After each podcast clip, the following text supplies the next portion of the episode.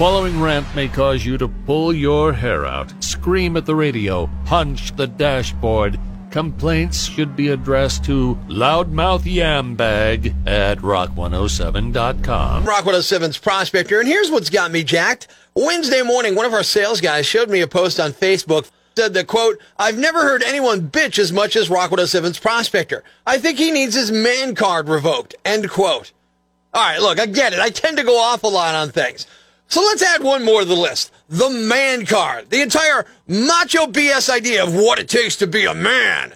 Nothing aggravates me more than people who start telling you what it takes to be a man, and then it's some stupid, preening, posturing crap. I'm sorry. I think being a man means saying what you mean and meaning what you say. It means taking care of your responsibilities, and it means not making other people's lives miserable with your actions. You do that consistently, and I think you've nailed down being a man.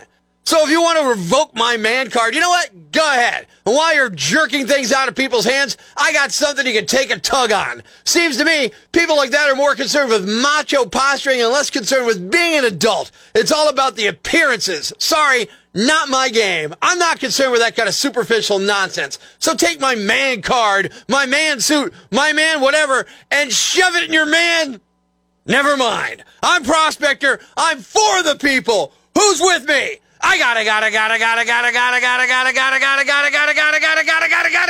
go crazy, man! Ever see the crazy guy screaming at the wall outside the Times Building? Where does this rage come from, my son? Tweet us with hashtag #IFoundProspector and we'll come and get him. Prospector, mornings on Rock 107.